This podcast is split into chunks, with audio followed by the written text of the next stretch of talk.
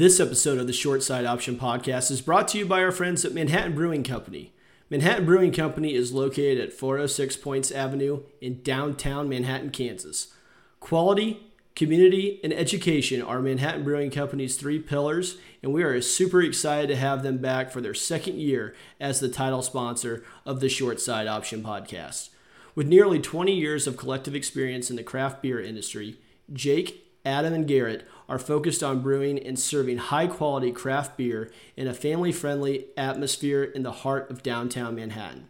Manhattan is their home, and they want to bring the best possible beer experience and education to the wonderful people of Manhattan, creating a place for everyone to come out and have a good time with friends and cultivate a craft beer culture that Manhattan can be proud of. A couple of big events coming up at the brewery, kicking off today with the Stay Golden release party. Starting at noon, come on out to the brewery for the release of Stay Golden, a golden ale brewed to honor former Kansas State football players. Proceeds will go to benefit the Golden Cats. Coming up in September, they'll have Stan Weber at the brewery for an evening with Stan Weber on September 9th from 5:30 to 8:30. Stan will chat with fans about Kansas State sports and raise awareness and funds for the Manhattan Walk to End Alzheimer's. The Pride of Wildcat Land will also make an appearance, so be sure to stop by the brewery for this great event. Also on September 15th, it's time for Oktoberfest at Manhattan Brewing Company. The final downtown MHK Third Thursday is September 15th, and they are throwing an Oktoberfest celebration. They will be tapping a special cask of fest beer on the patio to kick off the celebration.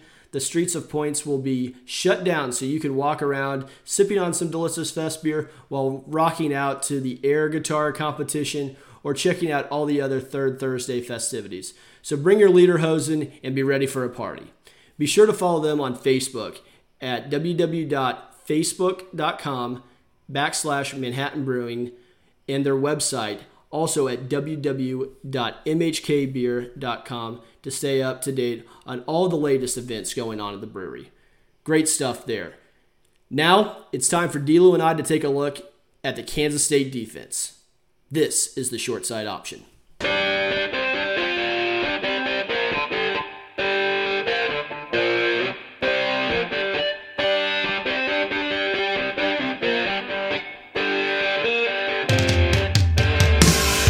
Nice to have you with us here on another edition of the Short Side Option podcast. This is the 2022 Kansas State football preview, and today Dlew and I are going to take a look at the defensive side of the ball.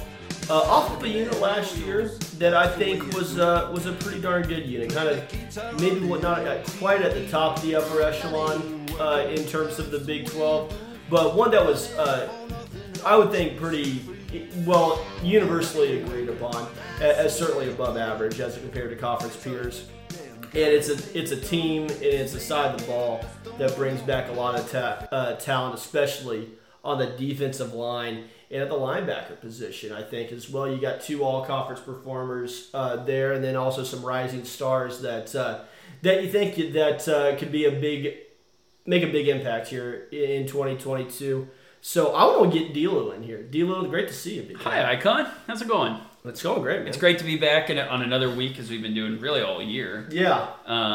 Talking K-State football. We're just a few weeks away from the start of the season, and we're ready to talk about the lynch mob. You know, and this is a defense that has some holes to fill, especially maybe more in the back end. And I think that's one of the areas of concern, I guess, that you may have about this defense. But with kind of how they've pieced together that side of the ball, or in that, especially that position grouping, you have a little bit of more confidence than maybe you would otherwise. Yeah, I mean, we were talking a little bit before we got started here, and I said, I think the real question mark here is really the safety position. And, of course, now that we're in the 3-3-5, there's three of them. Yep. There's three safeties. Right. And outside of TJ Smith, the whole two-deep seems pretty darn new.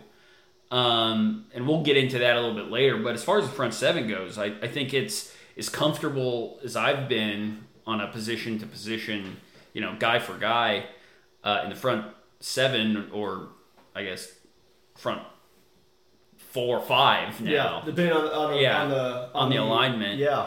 But as far as those guys go in that first and second layer of the defense, I think it's as solid as K-State's been in a really long time. You know, one thing that I think that you have to also look at is you got Joe Klanderman now as defensive coordinator, entering his third year at the helm of that position. 2020, obviously a little bit rocky with, you know, not really quite knowing who you're going to have on a week in, week out basis. But last year, in his first full year, I would say under normal circumstances, you know, as a defense that kind of took on some water early on in the season, or early on the conference season, but look at the schedule. Oklahoma, Iowa State, and Oklahoma State early on, you know, giving up to Oklahoma State 31 points, and really, I think I'd have to look back. I think 28 of them were in the first quarter. Right, and 7 of those were on a gift. Right at the goal line there.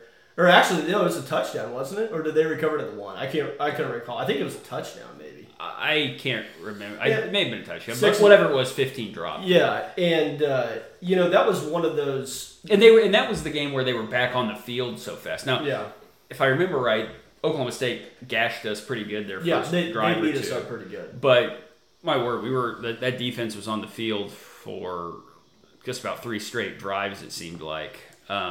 Weren't getting much possession there earlier in that game. But to your point, yeah, the defense started off a little rocky. We weren't quite sure what kind of a unit we had out there. But can't overlook the injury to Khalid Duke early on last year. Yep. And that was, you know, in this kind of new defensive structure we had last season, Khalid Duke was kind of the linchpin in there. Kind of, I don't even know whether he's the edge, kind of that hybrid pass rusher, linebacker. Absolutely. And when you lose a guy like that, and really he was just about the only guy that could play that position, kind of that hybrid rush edge linebacker that we had last year, or that at least was ready to play.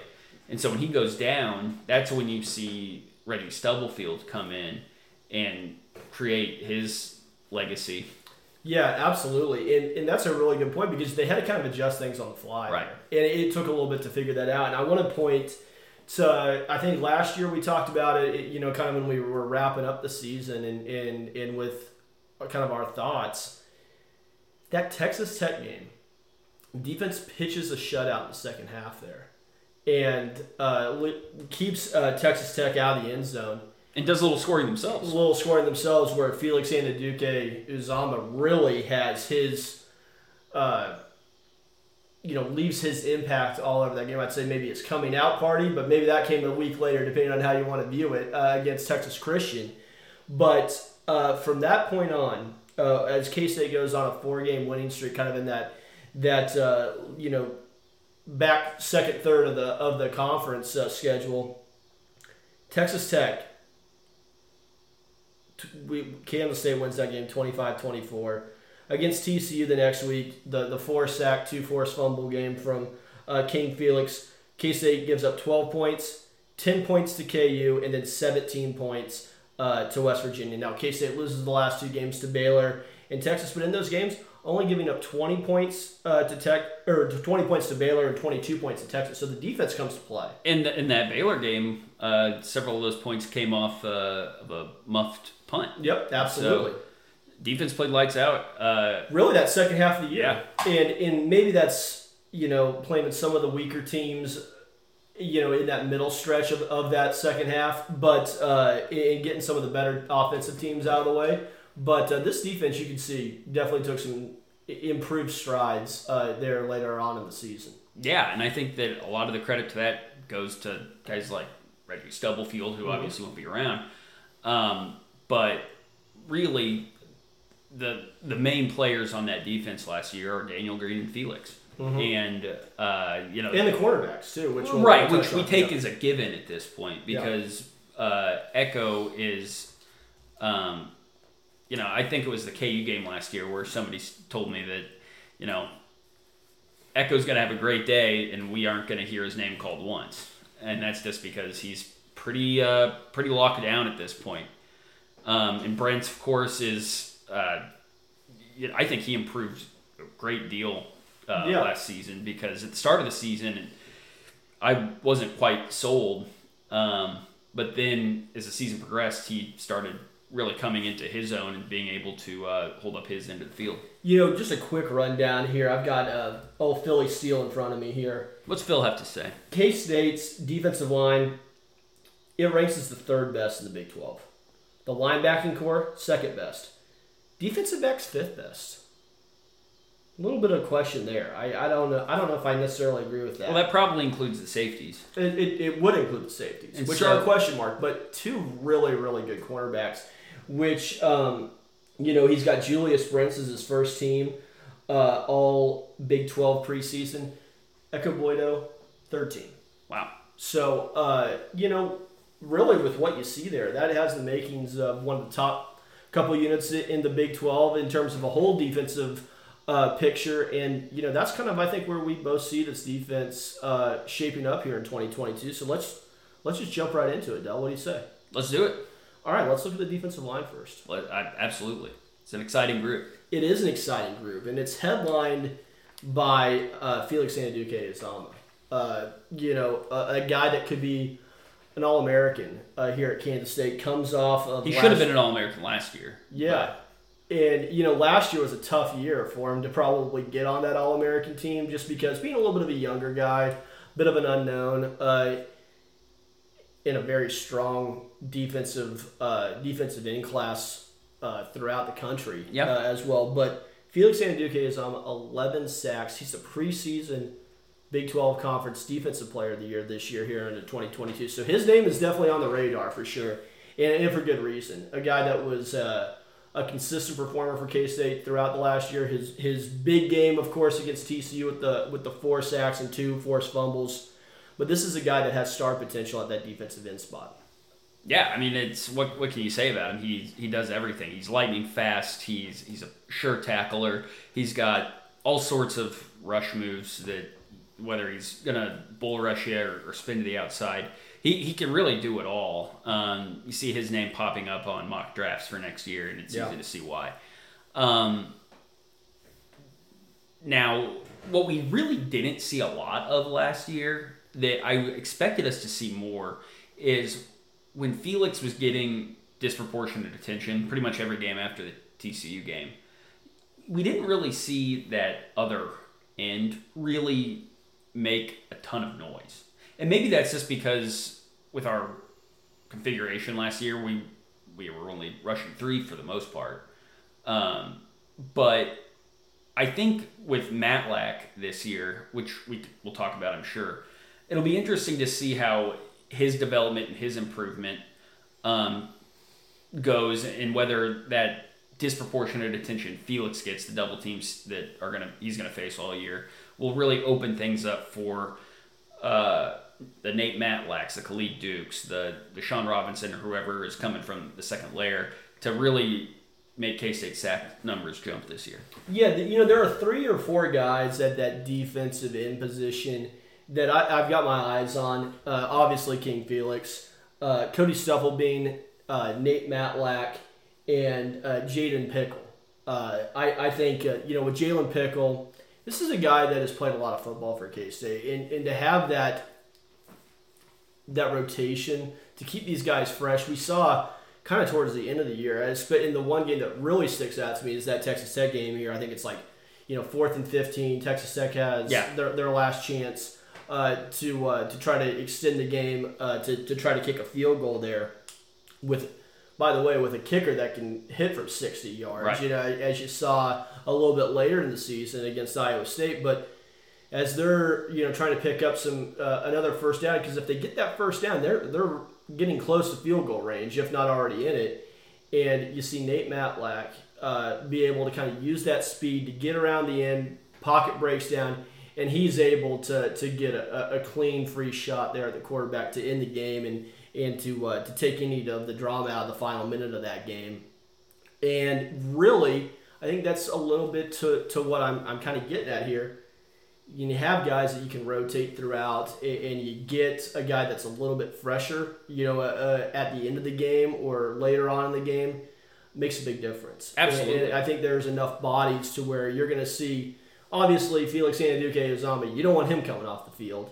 But between Jaden Pickle, a guy I'm looking forward to seeing maybe what he can add to the mix, Cody Stufflebean. Yeah, absolutely. I really see that this group is in a pretty good place here as we head into 2022. You always wonder to see if there might be some other guys that kind of step up in there as well.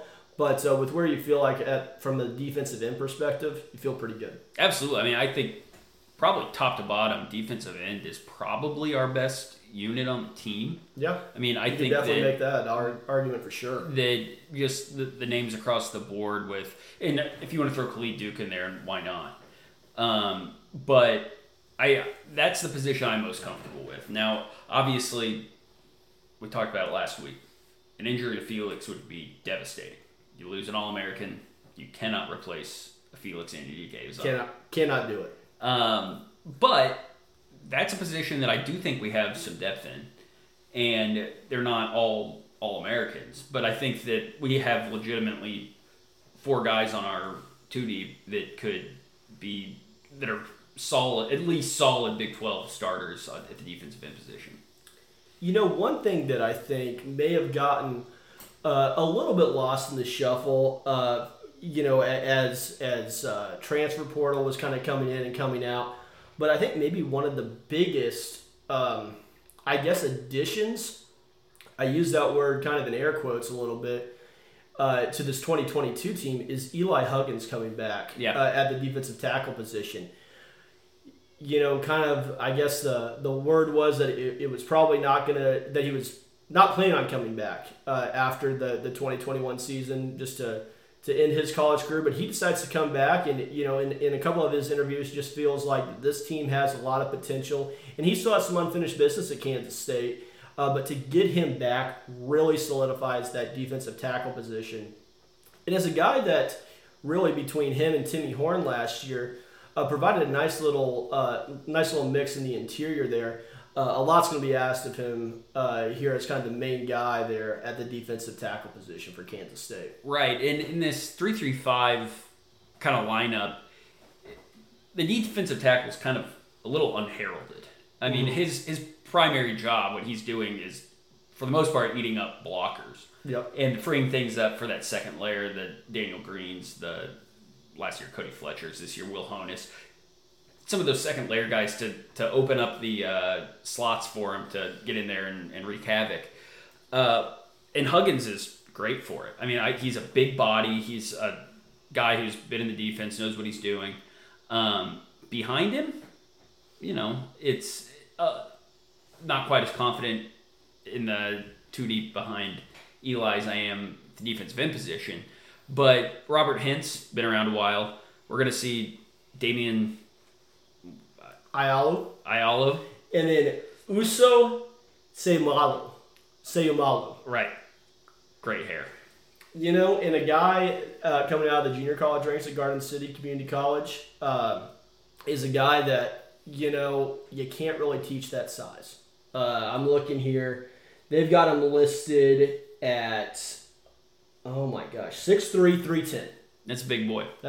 That's a lot of beef. And that's kind of the ideal male form for that nose guard position. And so, all told, I think Huggins is going to be very good for us. If one of those other guys can step up to spell him out, whether it's him, Cialo, or our friend from Garden City. What's his name again?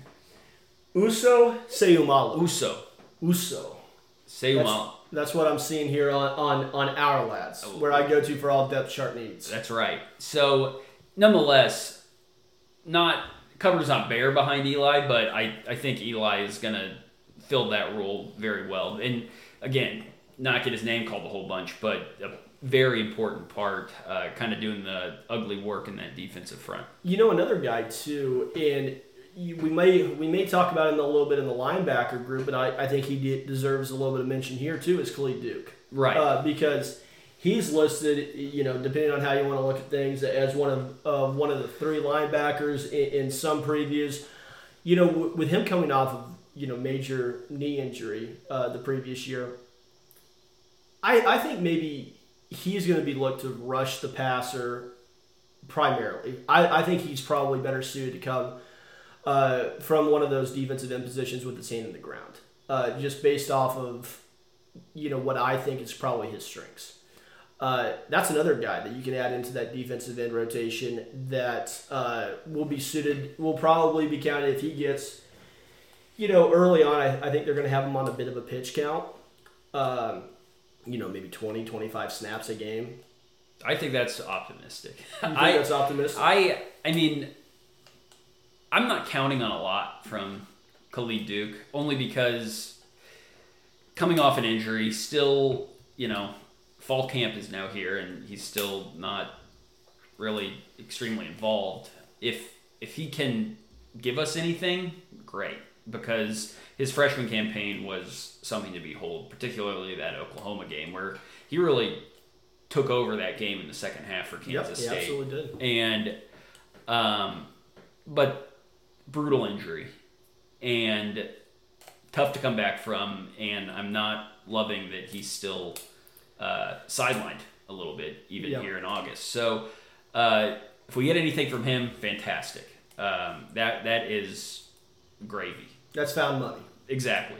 But I'm going to have to see him out on the field making plays before I'm ready to consider him a real important part of this 2022 campaign. You know, and I think I saw something from Chris Klieman saying that they're going to be very smart with how they handle Khalid Duke, which I think is great. I'm glad they're being very smart, just as compared just to being smart. Well, I'd be smart with how you handle everybody. Yeah, just do it for everybody. Yeah. Don't just be like very all smart. Willy nilly. Yeah, don't just be very smart with how you handle Khalid Duke. Be very smart with how you handle everybody. Yeah, like don't make any personnel decisions, you know, without being very smart. Exactly. So that's one thing to definitely keep an eye on as he comes back from injury. But I think that's just another name you throw in there at that defensive line position, especially at the end spot, that gives K-State a lot of really quality depth. And depth that's not only, you know, we feel good about, but has played quite a bit for Kansas State. Right. And I think that's that sort of experience, that sort of having seen the bullets fly, so to speak, important. Yeah, absolutely. Absolutely. So let's go ahead, and we feel good about the defensive line position. Let's jump to the next level. Let's go back to the linebackers. Let's do it. Daniel Green. I think it starts with Daniel Green. Daniel Green has been at Kansas State. I remember when we got him. Gosh, I want to say now I'm saying he was in that 2016 class, I want to say, out of Portland, Oregon. We had to hold off, I believe, some late interest from Oregon and Oregon State, but our chief competition there was Utah. Four-star recruit coming out of high school. And, you know, really was a guy that was looked at as, hey, this could be the next great one in terms of K-State linebackers. Right. And last year, he was being thrust into a big-time role. You know, he had kind of shared some time with a little bit with Eli. Thrust into a big-time role. He was a senior, but... Well, he was thrust into being the guy at the linebacker position, rather than just having, you know, because Justin Hughes was still there. And he had a rough time. Yeah, he had a little bit of a tough time to get on the field. The game looked like it was moving extremely fast for him. Found himself really just kind of a maniac back there, where he just wasn't extremely reliable his first few years on the field. And so that, I think that kind of adds some context to this thrust into. Yeah, that's where I was really getting to. Instead of saying, oh, this is just wide-eyed freshman getting in here. That wasn't quite the case. But you do have a guy that, you know, at least had been in the program for a while. And last year, honestly, that was a big question mark. Absolutely. Linebacker. Yeah. And I remember being on the podcast last year coming in and saying, you know, how this coaching staff did not address the linebacker position, really, other than with Eric Munoz out of Utah State in the transfer portal.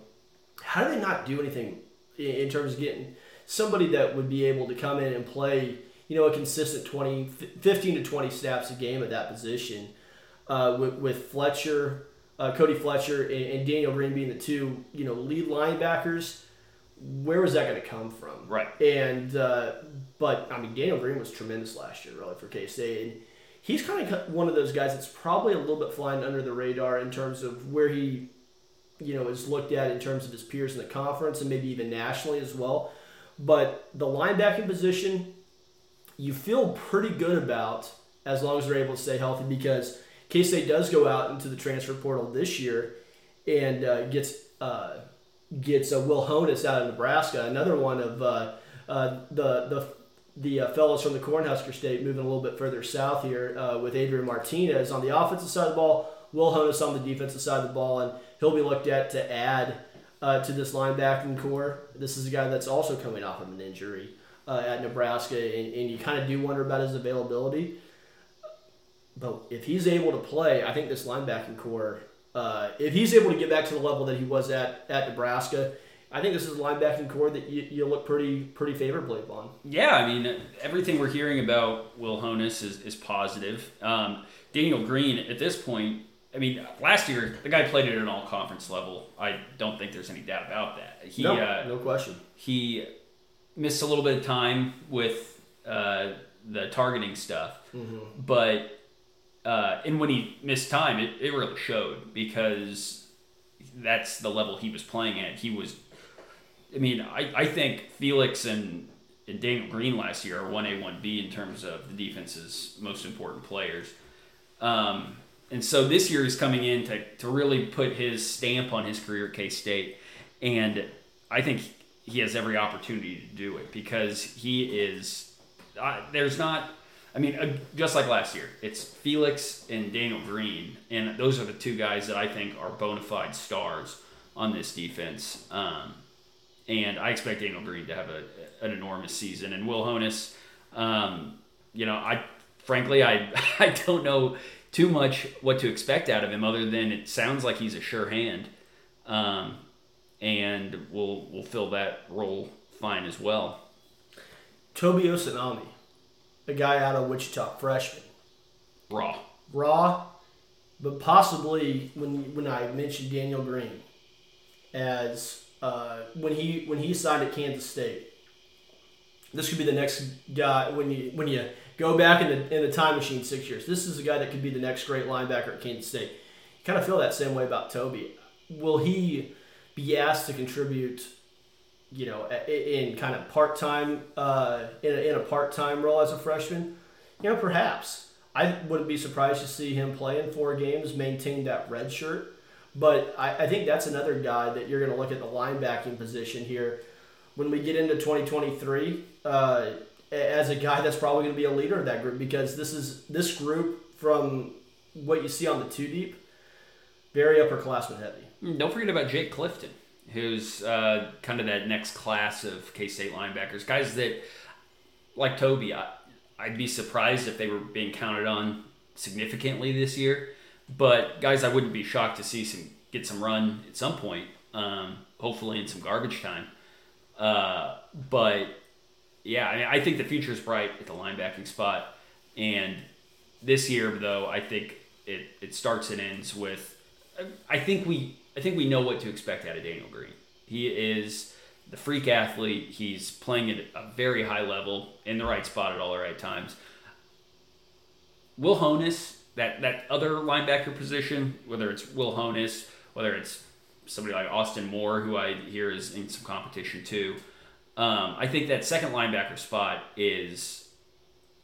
will be more interesting to see how that role gets filled. You know, and another guy, too, that's a little bit of the younger pups on the in the linebacking core, is a guy who I know that you're fired up about, and that's Creed Jackson. With what he can possibly bring to the table with his long, athletic frame, I know that's a guy that you wish you could throw another 15, 20 pounds on. Oh, Lord, throw 40 pounds on. He could probably stand. He's like 6'6". Yeah. No, every time they update the roster on K-State Athletics, kstatesports.com, his is the first profile I look at to see if he's ever going to get over 204, 206 pounds or whatever he's been for the last few years. But Yeah, I think that I need to see him put on some more weight.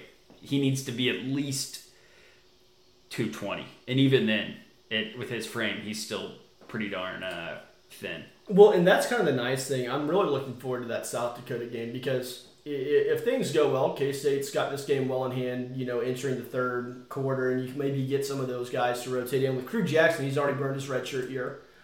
So, you know, no pitch count, no game count for him to really necessarily be on. I would love to see him get into some action. But I wanted to kind of go back to here to with this linebacking crew. I think one guy that I think might be that kind of that X factor in that group is a Missouri transfer. Well, he started his career at quarterback with Texas Christian. Transferred to Missouri, also switched sides of the ball there to safety. And I think he's going to be looked at as one of the linebackers here for K-State, a guy that you can move down into the box or maybe even use as a safety, and that's Sean Robinson. Right. And that's a guy that I think can bring a lot of maturity to that group, just having been around the game for as long as he has, played at the safety level, also has played as a quarterback. So it gives that a little bit of a different dimension. That Missouri game, week two, you know, certainly is of interest to K-State and to K-State fans all across the state and all across the country, welcoming a familiar foe back to Manhattan. But Sean Robinson is another guy I think that is going to be playing a lot of football for K-State. And, you know, you mentioned that other linebacker position. Could he step in there? Probably not so much on the inside guy as an inside guy with like Will Honas and Daniel Green, but as one of those outside linebackers, I think he's a guy that gives you a lot of options there. Yeah, and really when I think of Sean Robinson, I just think of versatility. Yeah. He's a guy that you can put in that safety or, like you said, bring him down into the box and really just be a maniac in the middle of the field and block passing lanes.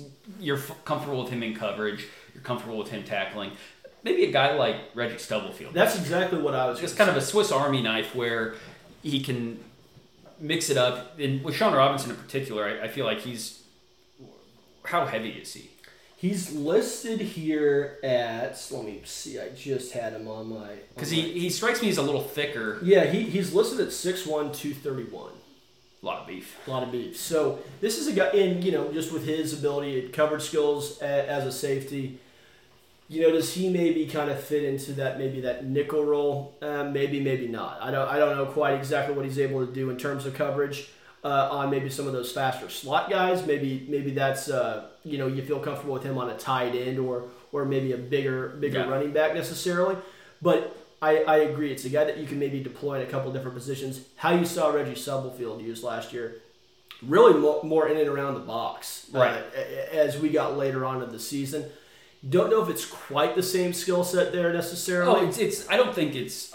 I'm not comparing them at all. No, I'm just saying that they fill that kind of wild card role on the defense where you're really just asked to do it all. I mean, we need you to get into the backfield when the time calls. You need to be able to cover wide receivers and defend against the run. And it's really that old school strong safety kind of mentality where you are. I think Sean Robinson could fill that void pretty well. We mentioned Austin Moore and Nick Allen as guys that also provide depth for that group. Those are guys that have played a lot of football at K-State. With Austin Moore, he's gotten in. Nick Allen, same as well. Moore a little bit more so than Allen, but guys that, you know, can provide a spell. You know, if a guy goes off with a stinger or a little bit of an injury for a series or two, that you feel that can come in and do an adequate job. So really when you look at this linebacking crew, we've touched on some names that you might hear more of in some coming years, but also some guys that are capable backups here with some experience. So to me, it's a group that has what you're looking for there. Of course, health is of maybe of a concern, especially with Will Honas and what he might be able to bring to the table. But linebacking core-wise, feel pretty good. Yeah. No, I think we have... I think Daniel Green, like I said, is an absolute star. And I think his supporting cast is perfectly adequate too, at worst. And so anything we can get from Will Honas, anything we can get from Sean Robinson, Khalid Duke, of course, depending on his role, Moore, and Allen. I think it's a room that you look at and you think, okay, we've got some really good players here, and if again in the two deep backups, they're guys we can count on too. Absolutely, absolutely. So let's jump back to the final level, and that's the secondary. Let's start with the cornerbacks. Yeah, let's go ahead. Let's start with the easier task. Ekow Boye-Doe and Julius Brents. Not a lot of question marks there. You know, really, with where I come out, when you look at the top two with those guys at the cornerback position, I've studied, you know, what you see throughout the rest of the Big 12. I think that's as good of a group of a top two cornerbacks that you're going to find in the conference. Well, when is the last time K-State had two cornerbacks that were both, you know, at least second team all Big 12 caliber? I feel like you have to back quite a ways. You go back and you probably look at that 2017 team with Duke Shelley and DJ Reed. Yeah. You maybe look back, you know, even if you want to go back a step further, you maybe look at Nigel Malone and Bubba Chapman at the cornerback position. But I think you look at what K-State can bring with those guys. And now, no knock to Duke Shelley and DJ Reed. A little bit more diminutive in size. With Julius Brents, I mean, you got a guy that's really looks the part there. I mean, yeah. 6'2", 6'3", 230 or 225, 230, somewhere around there. Ekow Boye-Doe. I remember when we got him out of Lawrence Free State. This is a guy that when we first kind of got him, you didn't quite know exactly where he was going to fit at, but you knew he had a lot of speed.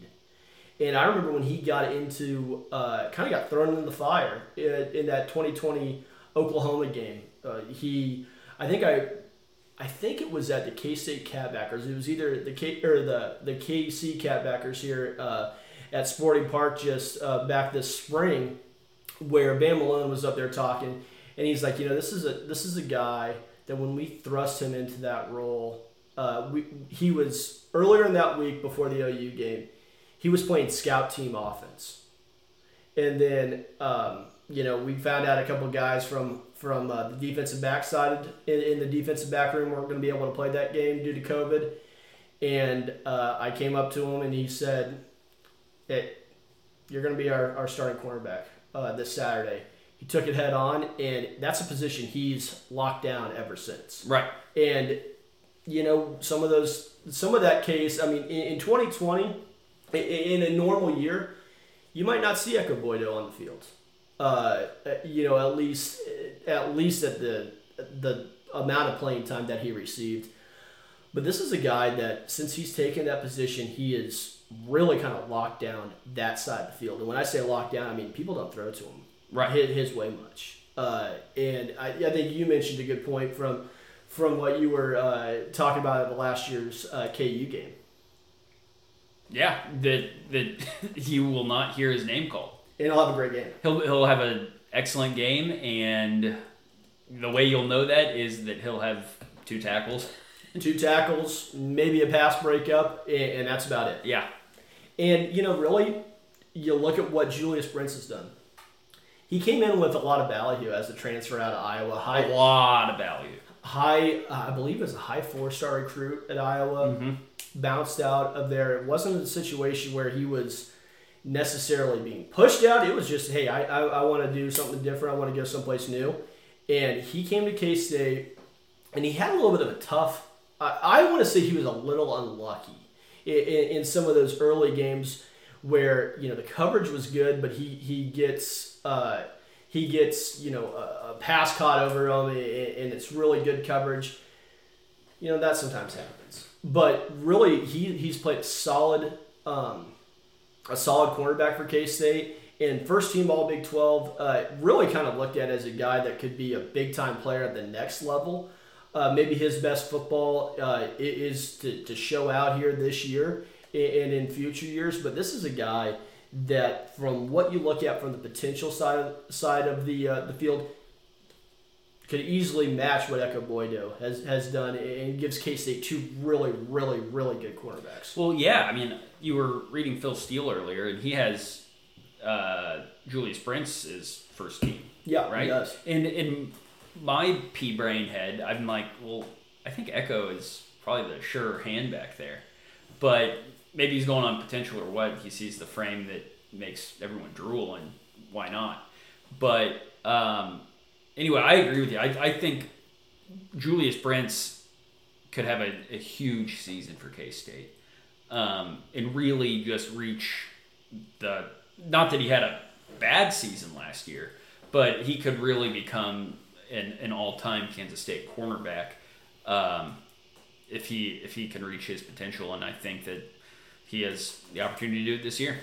Well, you want to stay with the cornerbacks, or you want to go to the safeties? Right? Let's go to the safeties. And okay. This to me is like the hardest group to prognosticate. Probably the hardest unit to prognosticate for K-State this season, just because it is TJ Smith and a bunch of new faces. Yeah, and TJ Smith had a bit of a rough go last year. I know there were some injuries that he was battling. But yeah, this is a case right now with what I kind of felt K-State did previously in the secondary, where you throw some names at it, you throw some bodies at it, and you come up with a combination.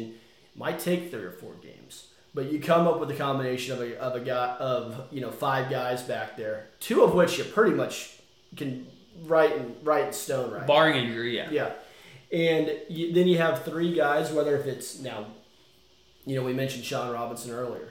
Does he maybe solidify himself back there in the secondary, or is it more a linebacker? Or is it a little bit of both? I think all 3 of those options are really on the table for Kansas State. But you've got guys like Josh Hayes, who Klieman and his staff are of course, somewhat familiar with. Started his career at North Dakota State. Yeah, in DEC. And then went up to Charlottesville, played some football there at the University of Virginia. Now he transfers to Kansas State. I think he's going to be looked at as probably one of the leading candidates to solidify another safety position. And then you have a couple other guys. With Justice Clemens, another guy, more of a quarterback, but versatile enough to maybe get into the safety mix.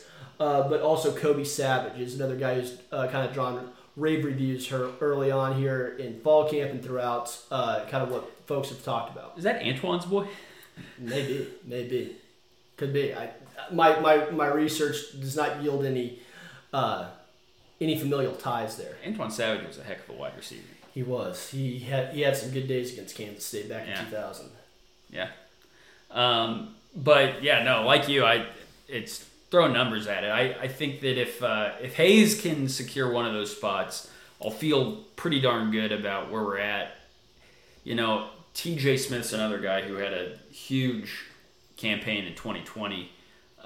Just an absolute headhunter back there. Yeah, absolutely. I remember we were watching that game, I think, at a Tanner's when they were playing Texas Tech. And I said, when did Jared Cooper come? Did he have an extra year of eligibility that I didn't quite know about? Because that's what it almost looked like back there. I think I've talked to you about that Ron Prince recruit that I just loved. It was like Rodney Hayes or something.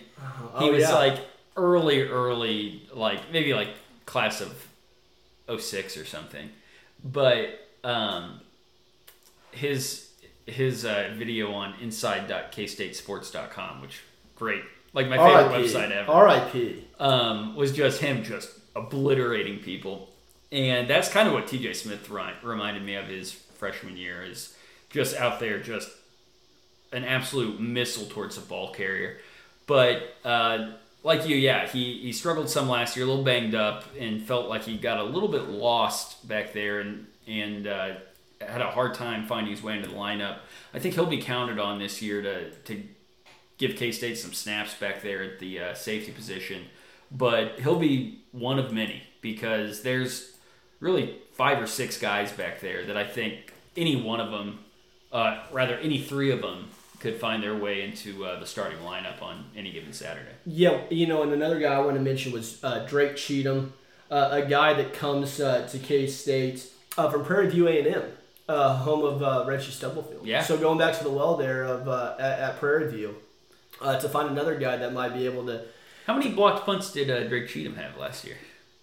Again, my research is inconclusive. I think it was somewhere north of 7, but also south of 12. So anywhere, it's up for grabs.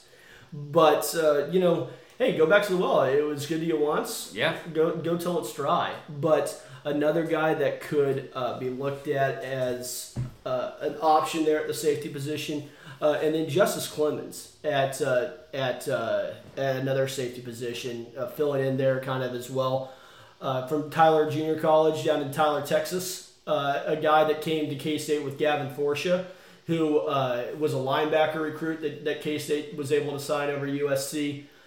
With Forsha, we didn't mention him in the linebacking group. But let's talk about him, because I have a theory. I think Forsha is going to be I think they're calling him a linebacker, but I think he's going to end up being a little bit more of an edge guy. Yeah, I kind of see that too, just based off of what I saw from his tape. Yeah, because his tape was just exclusively rushing the quarterback. Yeah, that was really and maybe he develops into something where he does get a little more comfortable in coverage or actually playing the linebacker role. But a little bit undersized, I feel like, to be an edge. But if you can get to the quarterback, you can get to the quarterback. Yeah. And but I think I'm not counting on Forsha to deliver a whole lot this year. But a guy that I'm pretty excited about moving forward.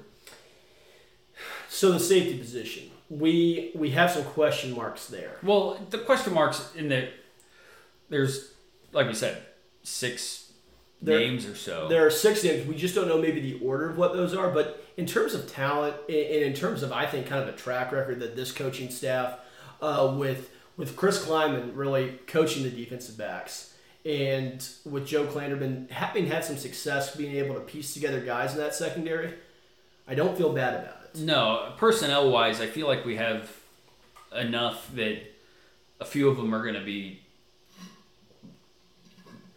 all Big 12 player, or not all Big 12, but fine Big 12 starters. Yeah, and I think with the rest of the defense, with the pass rush, with the linebackers that we feel good about, with the corners that we feel great about, that their job isn't going to be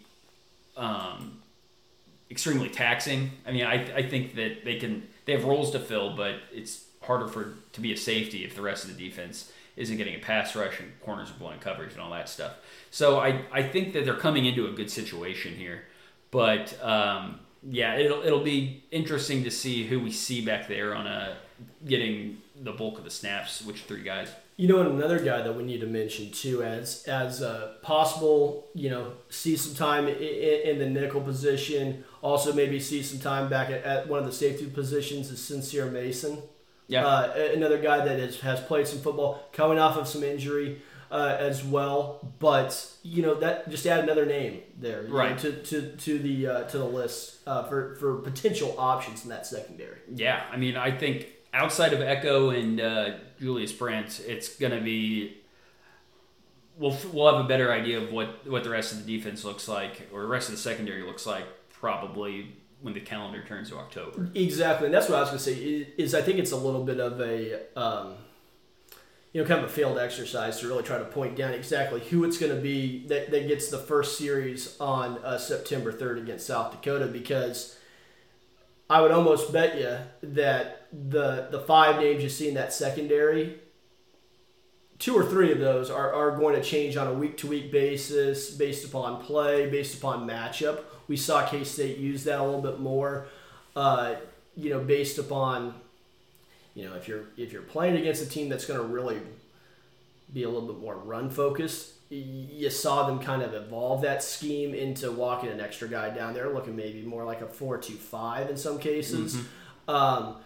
So it's a situation where Josh Hayes is going to be really helpful. Yeah, and that's the guy that I think I'm counting on most in that secondary, is a guy that has played considerable football, played at the Power 5 level, also has some experience kind of with some of the terminology that you may see from a crossover of staffs there.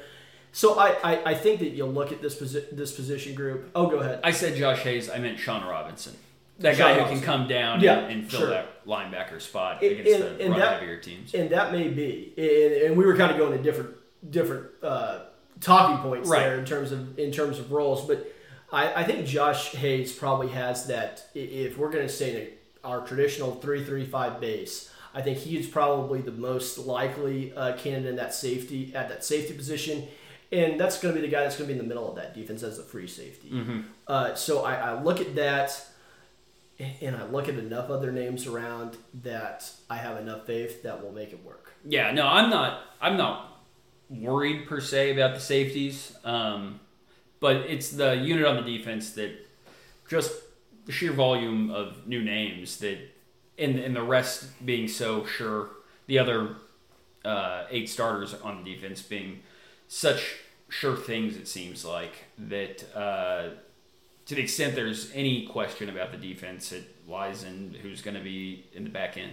I think safety, and we've echoed this already, is the biggest question mark. Now, what I will say is this, is last year going into, this time last year when we were sitting down previewing it, linebacker was the biggest question mark for K-State. I was at like a... I'll say it. Well, on a scale of 1 to 10, I was at probably an 8 in terms of my concern level for that position group. For what I'm at with this group, it's like a 3. Yeah, I'd say 3 or 4. Yeah, and I really, just with the number of players that we have in those roles, I feel pretty good about that. So that kind of runs it down here for the defense. Yeah, I think it's a unit that, like we said, played pretty darn good last year. I think it's better this year. Yeah, I think it should be.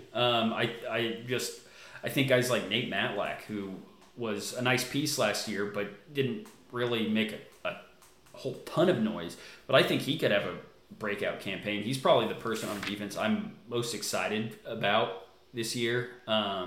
Really, if he plays at the level I expect him to, especially with Felix occupying so much attention, then I think Nate Matlack is a guy who could get 7-8 sacks this year. You know, when you look at where K-State ranked last year in terms of yards per play in conference games, third best defense. Yeah. I would expect them to finish right around there. Now, last year they were at a little over 5.5 yards per play. I look to have them drop that down a little bit and be a little bit more stingy. Last year, best defense. And, you know, really I think we've talked about long enough now.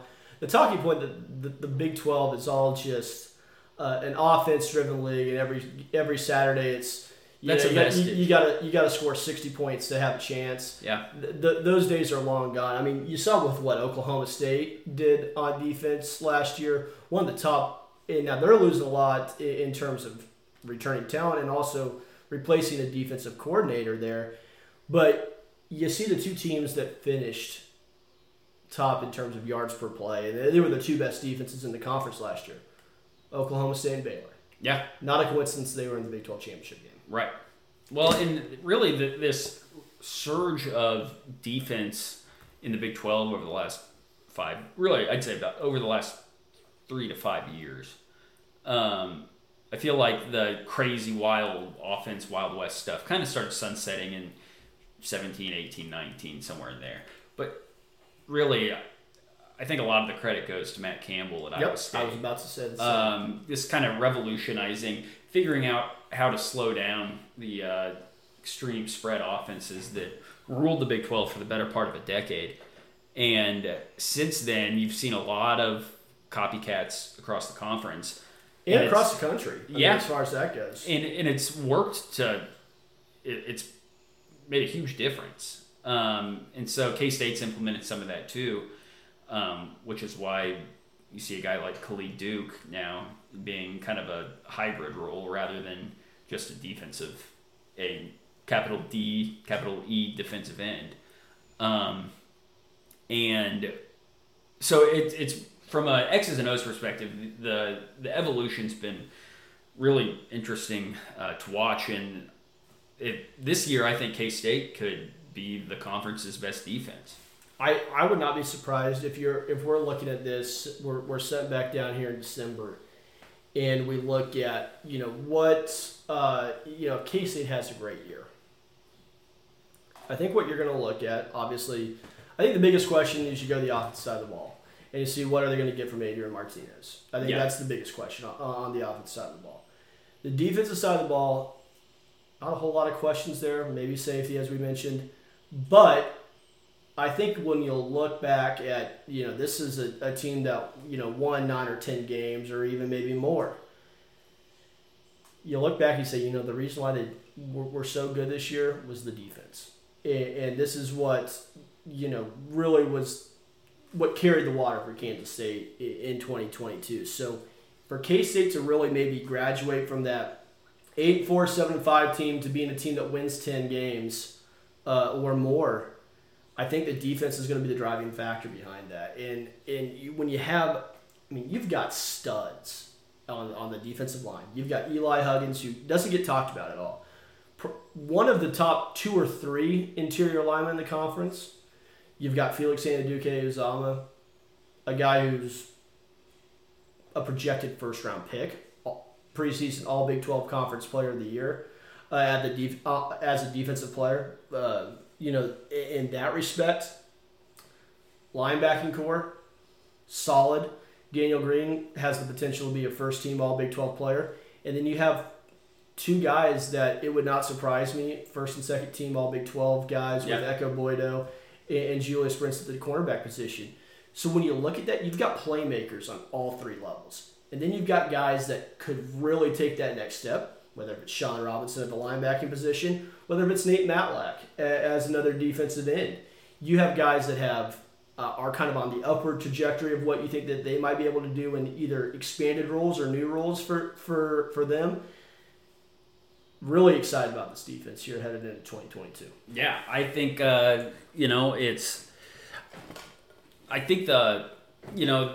bag on offense was there cannot be injuries to these key positions. If Adrian Martinez goes down, if Deuce Vaughn goes down, then that is a multiple game drop. Yeah, it's a short projection. Yeah, of course. I don't know if the same is true for any defensive player. I think if Felix goes down, it's a huge blow, but I don't think it's a multiple game difference. And I think that's a credit to them having, at least on the defensive side of the ball, having extremely high level performers. I think outside of Deuce, Felix is probably the second best college football player on our team. But that group behind him, there's not as big of a drop-off between Felix to Nate Matlack to Stufflebean, whoever. I feel better about what's backing them up. And that the foundation of this year's defense is just a little bit stronger than the offense. And that's why I think that I don't think the offense is going to be the top offense in the Big 12. I think it could be a top 3 or 4 offense, and if it is, I think K-State's going to have a great season. But I think this K-State defense could be the best defense in the Big 12 this year. I agree. So let's go. In the margin of error, in terms of, it's not razor thin injury-wise, like I think the offense is at a lot of spots. So let's go ahead and talk a little bit about some X factors. We've kind of gone through everyone that we expect to contribute really this year. If you had to narrow out, 2 or 3 guys that you think really can bring their level that maybe they weren't asked to do as much in previous years, but maybe they're ready for showtime now, or guys that are I have 2 names, and one is Nate Matlack. Yep, a guy that I think can really benefit from, being in Felix's shadow and face fewer double teams and really have a chance to get into the backfield and make teams pick their poison. I think if he can play at a high level, then Big 12 quarterbacks are just going to have a hell of a time doing anything. And my second guy is Will Honas. I think that second linebacker spot, I'm just a little dodgy on. I'm not quite sure what we're going to get out of Honas, but I think that is the other spot that if he can play it at a decently high level, then there's you look up and down the defense and there's like it doesn't really seem it's hard to spot a weakness. And so I think Nate and Will Honas having big years would take this K-State defense to a national level of eliteness. You know, I think that's those are two guys that I was definitely going to point out. As I kind of went through there, you know, I in my kind of summarizing this defense, hit on Nate Matlack. Two guys that I'm going to point out: Sean Robinson. I think he plays a huge role, and he's is a guy with some experience, not only in the back end of the secondary, but physical enough to drop down the box to stop the run. That's a guy I'm looking at. And then another guy I'm looking at is Kobe Savage at one of those safety positions. He's earned rave reviews here in fall camp. It's a guy I'm counting on. But once again, I think that this defense is really going to be led by the stars, which I've already ran through. I think it's going to be a really talented team. And really with what I see, when I go back to it, you mentioned Nate Matlack, and one thing I want to point out there, because that's a guy I'm super excited about here in 2022, is I go back a little bit to that 2016 Kansas State team. You look at what Jordan Willis did that year. I believe he was Defensive Player of the Year in the conference that year. Really a nice player for Kansas State. But you know who else had a really good year that year? Was Reggie Walker, the other defensive end position. Yeah. You get a guy that's going to be, top of the scouting report with Felix Anudike-Uzomah. It allows guys like, whether if it's who I think is probably the leading candidate there, Nate Matlack, to get a few more one-on-one matchups with an offensive tackle, because most times on passing downs they're going to either have a chip on Felix Anudike-Uzomah, or they're going to just say, we're going to flat out double team this guy, right? With two offensive linemen. So, and then maybe even have a safe, or even have a running back chip on him then. So you might be seeing double and triple teams for him on passing downs this year in some cases. It's a defense that I have a lot of anticipation is going to be one of these top units in the conference, and I think a good test early on is that Missouri game. Yeah, and I think we maybe talked about it on our last episode. Is I look at this Missouri game, and I think this is a great litmus test for where K-State finds themselves going into the conference season here in 2022. There's been some comparisons to how this because it's a big name out of conference opponent, probably the biggest one we've had since, I guess, 2014 with Auburn. But a lot of comparisons have been drawn to, because that Auburn team was top 10, I think maybe even top 5 when they came into Manhattan that year. Well, there's Stanford. I'm going to say a home game. I'll tweak it a little bit there. But in terms of when K-State's had a pretty darn good team, in 2016 we didn't quite know exactly what we had going on there, but... and even last year, we didn't quite know exactly what we were going to be expecting with this team. But if K-State's able, as they were in 2012, to just blow the doors off Miami, start thinking, wow, this team, we knew this team was pretty good last year, but they won a ton of close games in 2011. How for real is this team here in 2012? Because I remember in that week going into that Miami game, lots of national media saying, oh, this is where the U reestablish themselves and they get a big win here. And K-State shut that thing down from the get-go. Yeah. And really parlayed that into going on, into winning the Big 12 that year. Use it as a springboard to really establish themselves as one of the premier teams in the league. I think that same opportunity exists when Missouri comes to town on September 10th. Yeah, and we'll start looking at our season preview, the actual each game by game here in the coming weeks. But yeah, I mean, and really, I think you could even before that, I think South Dakota is a game that if K-State goes out there and it's a laugher from the get-go, that I think that's a pretty darn good sign. Because, you know, we've struggled with FCS teams in the past. I'd have felt a lot better last year if the, who was it, Southern Illinois? Yeah. If that game was just a laugher from start to finish, that would have, you know, given me a better feeling after that game. But I think the Missouri game is really where we're going to see, okay, is this team one that's going to be pretty good, or is this one that could really step up and win the conference? And we should know by the second week of September kind of at least have an idea of what we're looking at in terms of the rest of the season. Yeah, absolutely. Well, I think that wraps it up here for the defense, unless there's anything else you would like to tack on here, Dell? No, the only thing, and we talked about it a little bit at the beginning, but one more X factor is guys like Robert Hentz and... Yeah, absolutely. And what's Seumalo? Yeah. Just because... Uso. Yeah. And only because... you know, Eli Huggins, as good as he is, that those nose guards don't play, you know, 90% of the snaps. That's a position that gets rotated out quite a bit. We saw that with Timmy Horn last year, yep. Which is why Timmy Horn and Eli Huggins played so much.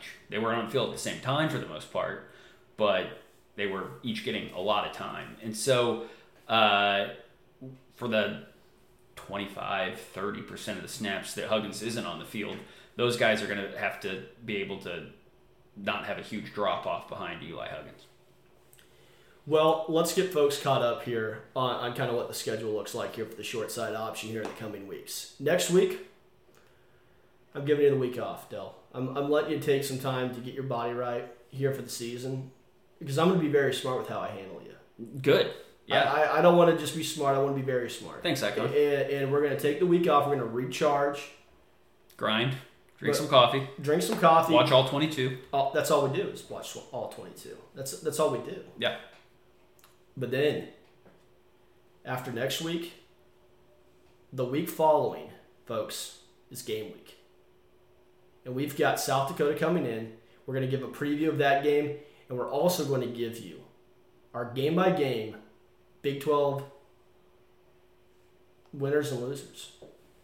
Who's going to rise to the top? 45 Big 12 games this year, and we're gonna pick every single one of them. I've already picked mine. Now I may make some changes, and you're entitled to do that. But right now, I got 45 games picked. I know who's gonna win the conference. I know who's not gonna win. Well, we've already kind of let the cat out of the bag on who's gonna win the conference.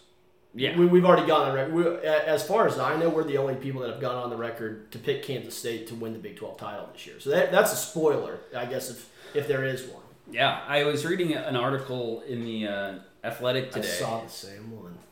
It kind of talked about dark horses. And all three of the guys all said Kansas State's the dark horse. And then who's going to win the conference? Baylor, Oklahoma State. Come on, get real. Let's. I mean, you can't go out. You're not a serious college football player or a college football analyst if you make picks like that. You're not. It's sad. Sad and bad. But yeah, no, I'm excited. I can't wait. It's my favorite yearly tradition where we sit down and go through them all and get people. Feel free to participate along with us. Yeah. You know, fill in and we can all go game by game together, and you can sit by your radio and see how close we are. Yeah, and you know we've got some great events. You know, also coming up at Manhattan Brewing Company. I know as I mentioned. We're recording here on Thursday night, but when you're listening to this on Friday, they're having the Golden Cats release party. So excited for that. The Golden Ale benefiting to the Golden Cats of our former players here at Kansas State. So a great cause to get out there for. But, man, football's in the air, baby. Absolutely. It's cooled down a little bit, too. Hasn't that been nice? It's lovely. I love August. Yeah, well, I usually don't love August, but this August is ruled. But this is such a great time of year. Oh yeah, everybody absolutely. Is undefeated. Everyone's undefeated. Yankees are in a pennant race. Yeah. Yeah, just not. The Royals are having a good time hanging out with their buddies. Yeah, they're sitting there building lifelong friendships over there in Kaufman. Yeah, absolutely. So, lots to look forward to. But this is just the beginning, folks, for what should be an exciting season here on the Short Side Option Podcast. We're pumped to bring it to you. Yeah, every week. Oh, and by the way, this brings me to a listener. A couple of listeners have pointed this out to me here since our last podcast about the mystery of Daniel Gonzalez. Yes. And I would feel remiss if I didn't share this with our listeners now, but Daniel Gonzalez used to work at Tubby's. Right. And I believe ascended into like a management role there at one point or another. Nothing but great reviews on the guy. Said he was a terrific person and a great case stater. And what a weapon back there. Is he going to punt? You might just take off. He's going to take off and run? Yeah. Is he going to throw the ball to himself? No, that's not legal. You can't do that. Not anymore. Options back there. Multiple. A multiple punt unit. That's what you look for. That's what you look for. So we did get that clarification. So shout out to Daniel Gonzalez. Yeah. I think we might be hearing a little bit more from him later on this season. Yeah, I feel like this won't be the last time we have to bring up Daniel. That folks, and that's what we in the industry call a tease. Yep. Right there. So that'll do it here for us on this episode of the Short Side Option. Hey, if you guys have some X Factors to watch on defense, you let us know, all right? Thanks for listening to the Short Side Option Podcast. As always, for the Icon, for Dlew, thanks for listening, and go Cats.